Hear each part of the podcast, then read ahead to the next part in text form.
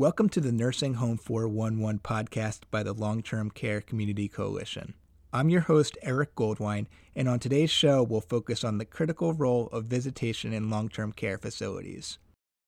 At the top, we'll hear from families about their challenges connecting with loved ones during the COVID 19 pandemic. The second part of the show features Tony Chicotel of the California Advocates for Nursing Home Reform, who explains how the costs of isolation are outweighing that of the disease and discusses CANHR's Visitation Saves Lives campaign for restoring reasonable visitation to residents. These interviews have been edited for length and clarity. Here's our music by Silverman Sound Studios.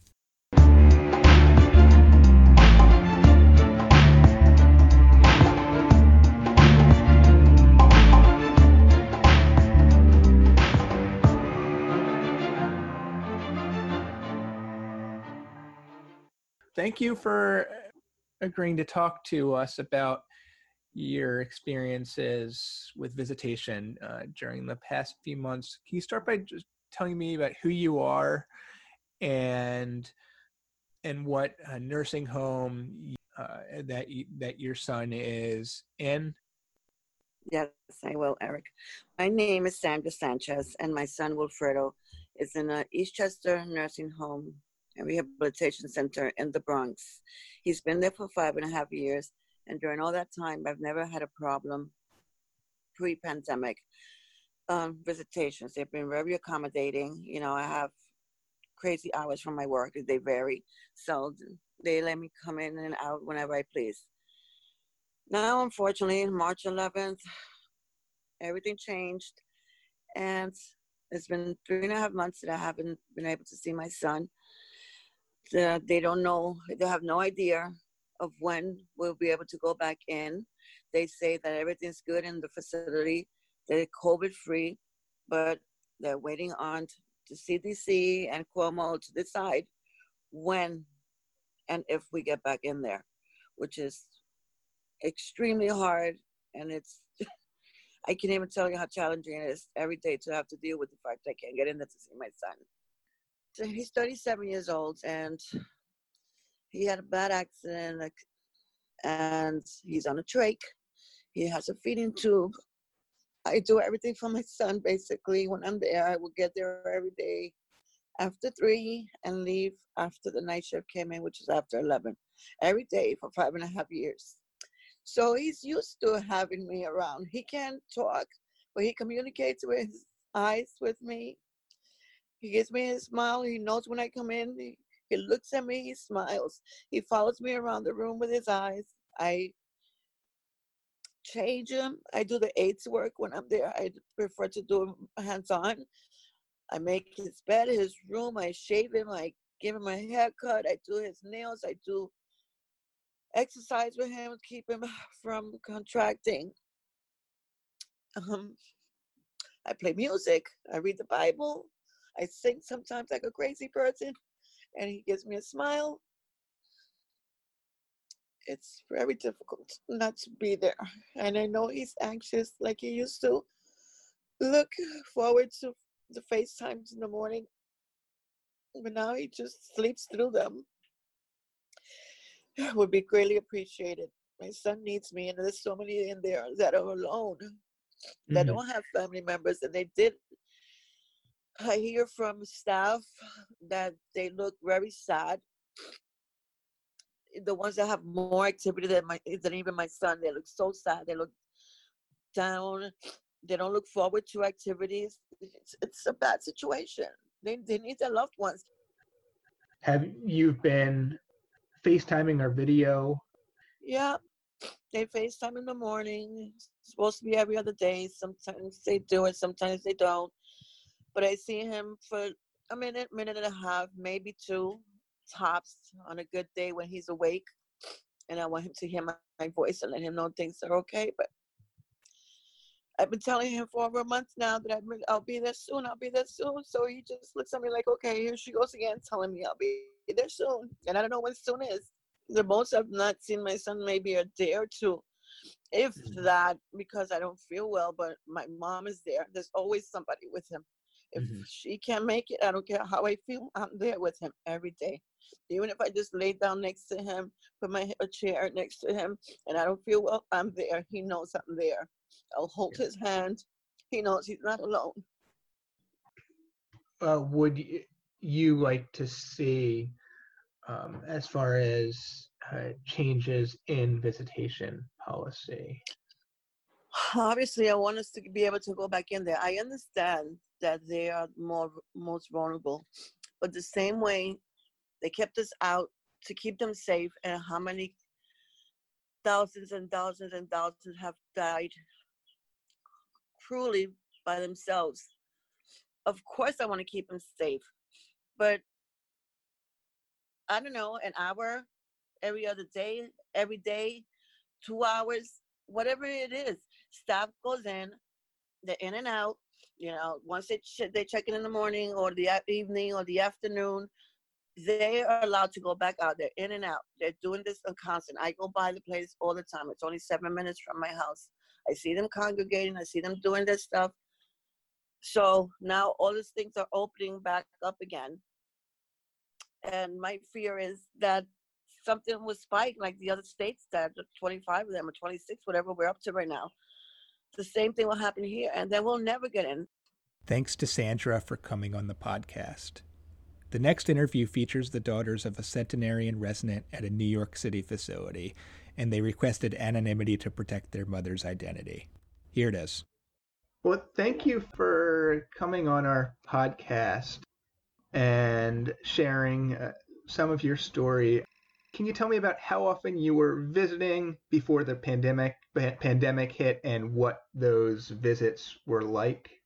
Well, we visited mom every single day, 365 days a year. We also took um, her out to plays and we celebrated holidays by taking her out to her favorite restaurant so that she had a, a, a high quality of of socialization and communication, and she was not ever in isolation. And when we when we visited her, we certainly took care of her her health, her treatment and care. Cognitively, she's always been um, exceptionally good, had a very good sense of humor, and uh, we would make sure that whatever treatments she was supposed to have, she got them, and they were done in a, in a timely fashion. And we also made sure that she had her clothing laid out and all the things that would provide her with a quality of life and dignity. When and how did you find out that uh, visitation would be restricted or uh, or blocked because of COVID nineteen?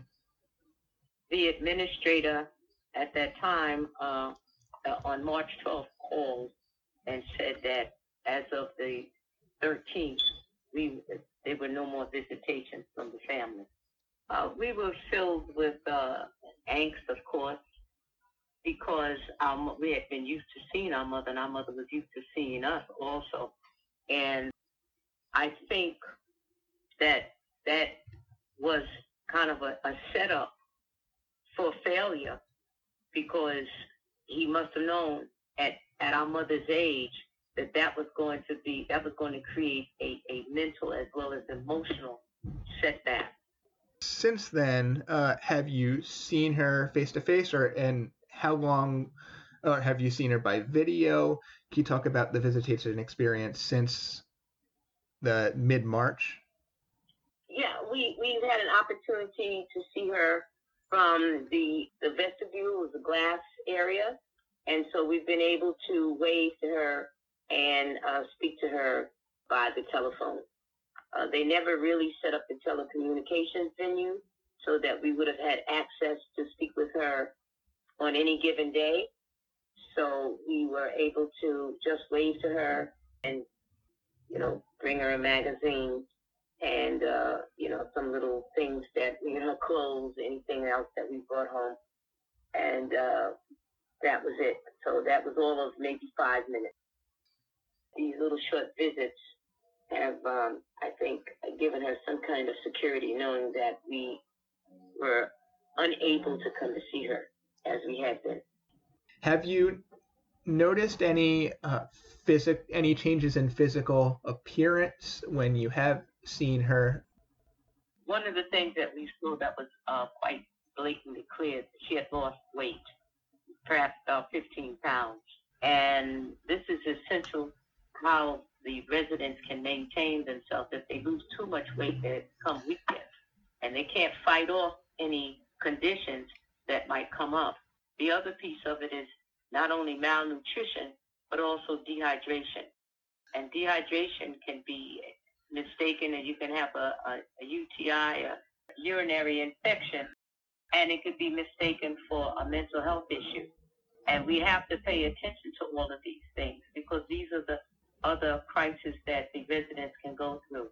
Also, uh, looking at the teeth, they not brushed properly, and so you can have infections in the mouth.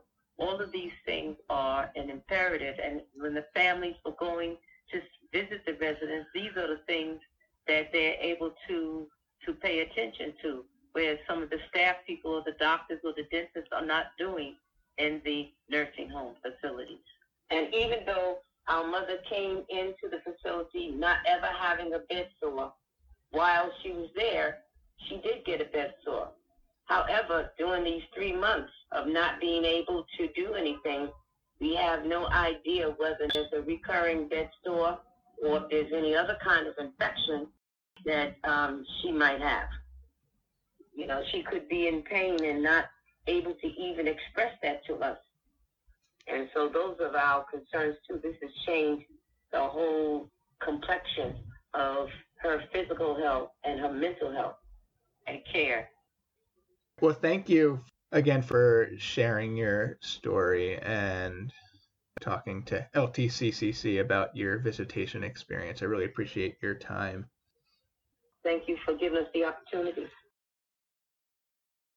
Our final segment features Tony Chicotel, a staff attorney for the California Advocates for Nursing Home Reform, CANHR, which is launching a Visitation Saves Lives campaign for restoring reasonable visitation to residents in long term care facilities. Tony, uh, I want to start with before the pandemic. Back in February, uh, before everything was shut down, before COVID 19 was even on a lot of people's radars, what were the rules regarding visitation in long term? First of all, thank you for covering this topic and inviting me to participate. Um, but Pre-COVID, the rules regarding visitation were very protective of residents' rights to see friends and family virtually at will. I mean, this is where the residents live, it's their home, so they should have the same kind of access as anybody else in their home to visitors 24 7, if that's what they want. Now, obviously, there's other concerns about roommates and things like that, but generally, the law was very uh, protective of the idea that residents should have as much visitation as they want from visitors of their choosing. And speaking to ombudsman, uh, speaking to to family of residents, there seem to be varying experiences of how the visitation stopped. Um, was this a is this something that happened overnight? One day everybody was allowed in, and then the next day everything was closed off, or did this uh, change state to state, facility to facility, uh, and also when did when did it change? It, it wasn't just suddenly the door slammed. It was more of, of, about a week long. This is my experience. It was about a week long in early March. I think the CMS memo permitted virtually permitting a ban on visitation was around March 13th. But the week before that, we had been he- we've been hearing a lot of complaints from family members that facilities were doing um, suddenly undertaking measures that would limit visitation, like requiring visitors to get their temperature taken, requiring visitors to sign some sort of waiver about infection control. Uh, one facility was requiring prospective visitors to sign or to watch a video on good infection control measures, hand washing, and things like that um, requiring PPE, uh, limiting people's hours of access. So we started hearing a lot about visitation concerns the week before CMS really created the prohibition. But um, the doors were really shut throughout the country around March 13th. Right. And there's some uh, obvious justifications behind that. Can you talk about why that was implemented? Yeah, there was one justification. It was to prevent COVID 19 from getting into, into the nursing homes. In March, there was a lot of um, panic, especially when you know the first real epicenter for COVID-19 in the United States was a nursing home in Kirkland, Washington. So there was a lot of concern about nursing homes. You know, the analogy I can think of was there was this big tidal wave approaching, and we didn't know how big it was, but we knew it was big and it would be destructive. So it was, you know, put up the walls to prevent the wave from hitting us. And the, bed, the you know, the easiest way to, to put up a wall was to just um, isolate these communities to stop people from going in and out of them and visitors were the low-hanging fruit that's that's probably the the population that, that does the most entering and exiting nursing homes so they they were um, their visits were terminated so that was uh, that was really the one reason was just to stop covid-19 from entering the building which leads us to sort of evaluate was this goal satisfied and i think i think um, for most objective measures, we'd say no. Um, it looks like at least half or more of all nursing homes have had COVID 19 at this point. When it's all said and done, it's probably going to be something close to 100% of facilities have COVID 19 in the buildings. Um, so, from a perspective of preventing the virus from getting in, I think it's been a huge failure. Now, has the ban limited spread? Has it limited facilities from getting COVID 19? That uh, you got to believe that that's the case. There's um, you know, something around 15,000 nursing homes in the United States. And you can say with almost certainty that the visitation ban stopped some people with COVID-19 from getting in the building and spreading it in those buildings. Um, the question is, is whether that value is worth it, is worth the cost of completely shutting down visitation for 1.2 million nursing home residents. There are all sorts of uh, social, mental, physical benefits to having access to a, uh, loved one that knows the resident, that has an understanding, that is able to uh, maybe see things that a an uh, official uh, care a a nurse might not see. Uh, what what are the costs of of removing that set of eyes? Oh gosh, I don't know if there's a way to measure that cost. I don't know if there's a way to accurately describe all of the value that visitors add to nursing home residents. It's the, the benefits that they bring. It's just impossible. And that's, you know, I had always worked from the premise that visitation was super important for the psychological health of residents but I didn't really have, fortunately, I didn't have an occasion to think much beyond that because visitation was usually honored. Um, but since then, I've learned so much about what visitors did, how much direct care they provided. Not only are they the sort of the eyes and the ears for a lot of residents, and the voices, critically the voices of a lot of residents who have cognitive impairments, they they provide direct care services. I've heard from so many family members who um, routinely went to the nursing home, oftentimes every day, and turned and repositioned their loved ones, um, fed them, hydrated them, made sure that they took their medications, groomed them, washed them, uh, changed their incontinence briefs, got them to and from the toilet, took them to and from the dining room, took them to and from activities, uh, translated for them if they if they didn't speak English and no one in the facility spoke their language or few staff people spoke their language. Um, I have one case in Sacramento where the the resident um, is hearing impaired and, and, uses sign language and there's no nobody in the facility nobody on staff who uses sign language. So her boyfriend had been coming in every single day and interpreting for her. So and all these services were completely lost uh, and that void was not filled in any significant way on march 13th and we know that actually staffing probably dipped down since COVID 19 because so many staff have been infected or have been scared to come to work uh, or for various reasons just haven't shown up. So, compounding this loss of direct care provision from family members, we've also lost to some extent paid staff member care. So, there's a huge void of care right now that needs to be addressed, frankly. I, I, I think what a lot of people have concluded is that the the damage from the loss of care and the and the isolation uh, in nursing homes is greater than the, the harm suffered from COVID-19. And like I said, we have not been successful in keeping COVID-19 out. The, the weak point was the staff. The staff still come in and out of the facilities. And our mantra really has been if, if family members provide, collectively provide as much care or maybe even more vital care to residents than the staff, why can't they follow the same protocols and visit with their loved ones and provide care when needed? So uh, the Centers for Medicare and Medicaid Services, this was on a May 18th, laid out uh, guidelines for state and local officials uh, to use in determining when visitors can return and how to safeguard against outbreaks. Around that time, CANHR, uh, your organization, also released a plan. Can you explain what that plan is? Yeah, the, the plan is basically for support person visitation. And the idea here is we, during COVID-19, we are not advocating for going back to pre-March 13th, where residents have these robust rights to visitors of their choosing whenever they want. Um, what we're advocating for is a sensible approach that sort of balances the concerns about COVID-19 with the concerns about isolation and neglect. And sort of where we come in, where we find the compromise could be struck is with this idea of a support person visitor.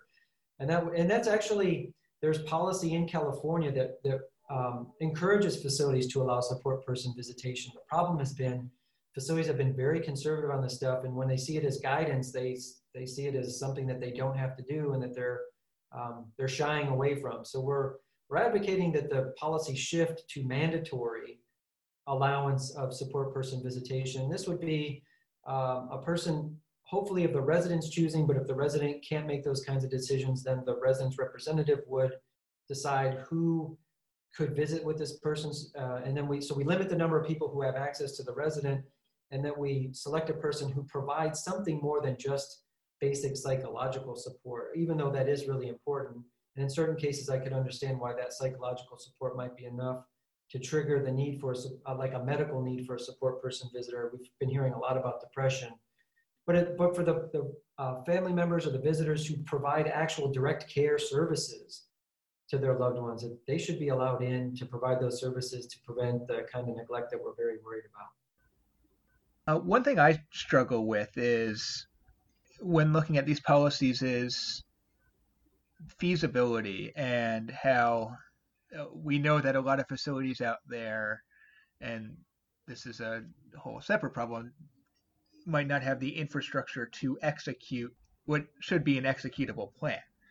Uh, so there might be fear among at a of residents at a um, lower performing facility that they just don't trust their facility to get it right. How would you respond to to the fear that just introducing more variables into the into this fragile some these sometimes fragile settings what would be your response to that? Yeah, you know, and that's that's a point that a lot of people have a, a point similar to one that a lot of people have made to us, policymakers have made to us, which is well, if you had a loved one there, would you be really comfortable with visitors, you know, showing up and and uh, possibly introducing COVID nineteen into the building? And of course, the answer is no. I mean, you, you want to limit risk as much as possible, but then on the flip side, the, the big concern is all the neglect and isolation. And we've already made these allowances for the staff. I mean, there's there's no uh, here's what really bothers me is the idea that, and this is true, nursing homes can hire a brand new staff person off the street, and CMS has waived and states have waived the minimum sta- the minimum training requirements for these direct care staff people. So you can come into a nursing home basically with no training, very little training, and have and not be screened. There's no requirement that you have a COVID-19 test before you start work. There's no requirement that you uh, get your temperature taken uh, before you start work or other screening mechanisms. A lot of facilities have them in place and that's good, but there's no requirement for that. So we allow people to come in brand new off the street and provide care to up to 15, 20, 25 residents every day, but we don't allow um, visitors who are who go through similar screening or maybe even more robust screening to visit their one loved one in a single room that's away from anybody else or outdoors even. It just it doesn't add up. Now the your concern's a little bit different. You're talking about facilities that just have so many problems that we would expect if if they get the message that visitors are now allowed, they wouldn't really have much of appreciation for nuance and and vetting out the, the visitors and making sure that this is a very limited safe plan and they would just now visitors could come and go freely I think we would have significant concerns about that. And as part of the policy development, um, we would hope that there would be some kind of enforcement mechanism to crack down on facilities that don't abide by the, the required vetting process for visitors um, and follow the policies as prescribed by the federal and state governments. And yeah, so it sounds to me like you're maybe increasing the chance of exposure by X percent, but you're reducing the costs of loneliness, of isolation, of all of the other negative consequences associated with lack of visitation by a larger uh, amount. Yeah, that that is exactly it. The, would a support person visitation plan, would any increase in visitation risk more exposure for the residents and the staff? Absolutely. you know, there's no way of getting around that. Even if you required all the potential visitors to have a COVID 19 test, I mean, there's latency periods, there's false negatives, and those kinds of concerns. So there's no way that this would not increase the risk. The idea is to increase it as, as little as possible to a point that we're still willing to accept for the, for the additional, significant additional benefits that visitors would provide to loved ones. And I, I just, I can't tell you how many people we've heard from uh, just in the last week or two as we developed this campaign to promote uh, social uh, social media campaign to to uh, change the visitation policies in the country. How many people are talking about their loved ones just losing it? They're they're just declining so rapidly without their without the visitors. So there is a significant, tremendous cost to the loss of visitors and the isolation that's being experienced and the neglect that I don't think CMS and the state policymakers properly accounted for. When it was early March and we didn't know much about this virus, sure, let's be let's be real conservative and as careful as possible. I don't think that we understood at that time that this could take years before it's it's eradicated or at least um, to a manageable level in our society. And, um, I, and I have not seen a lot of interest in reconsidering the ban from the perspective of how long could this thing possibly last and at what point does it become untenable for the residents where it's, it's actually doing significantly more damage than covid-19 ever would? And i think we're already at that point. We close all of our uh, podcasts with a uh, guest recommendation segment. So i'm going to ask you to recommend one long-term care related uh, it could be a book an article a movie and another that could be anything so let's start with a, a nursing home related uh, material Okay, let's, because this is, um, normally the stuff I talk about is so heavy and mm-hmm. oftentimes tragic. Let's try to keep this a little upbeat where we can.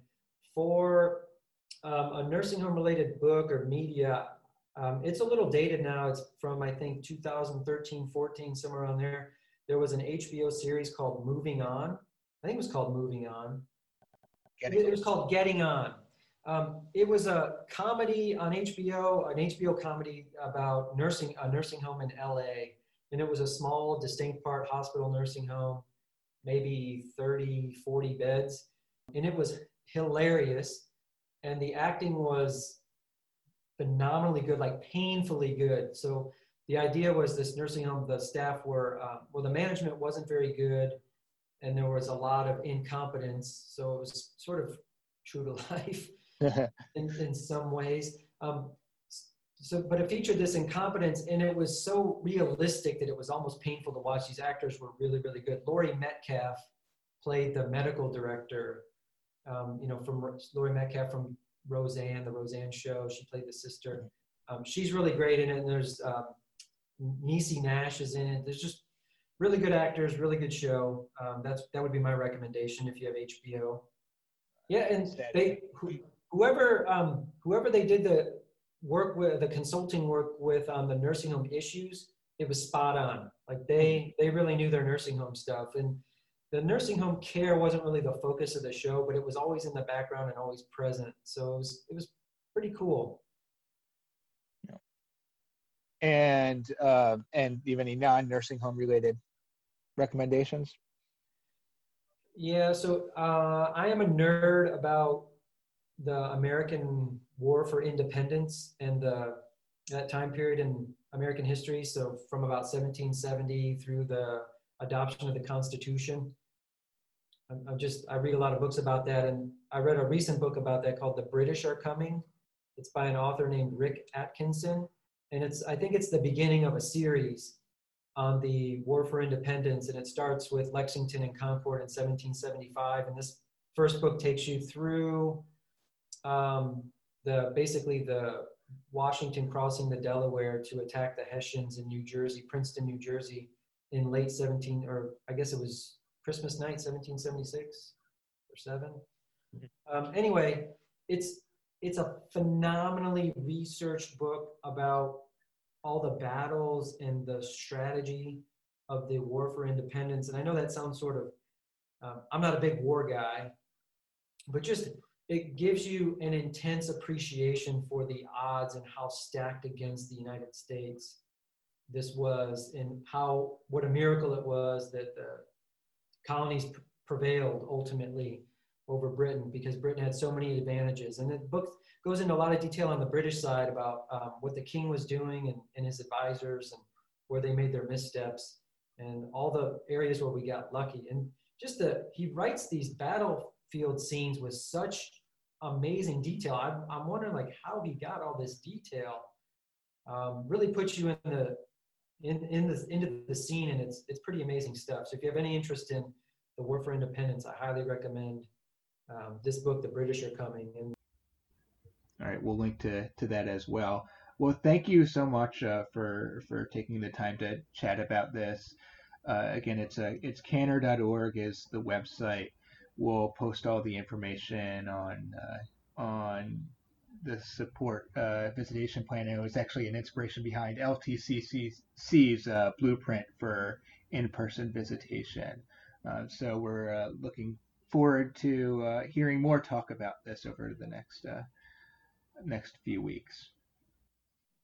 All right, yeah, we, we expect we're going to do this big social media campaign starting June 30th, and we'll hope that it lasts for as long as it needs to last until policymakers change the visitation ban. Yeah, so hopefully it won't last that long then. Yeah. Yeah. yeah. Maybe a day or two. All right. All right. Thanks. I appreciate it. Okay, Eric. Thanks a lot, man. Thanks for listening to the Nursing Home 411 podcast. To learn more about the CANHR campaign, visit visitationsaveslives.com. That's visitationsaveslives.com. For more episodes of the Nursing Home 411 podcast, you can visit nursinghome411.org slash podcast, and you can find us on Apple Podcasts, Spotify, and Google Play. Till next time.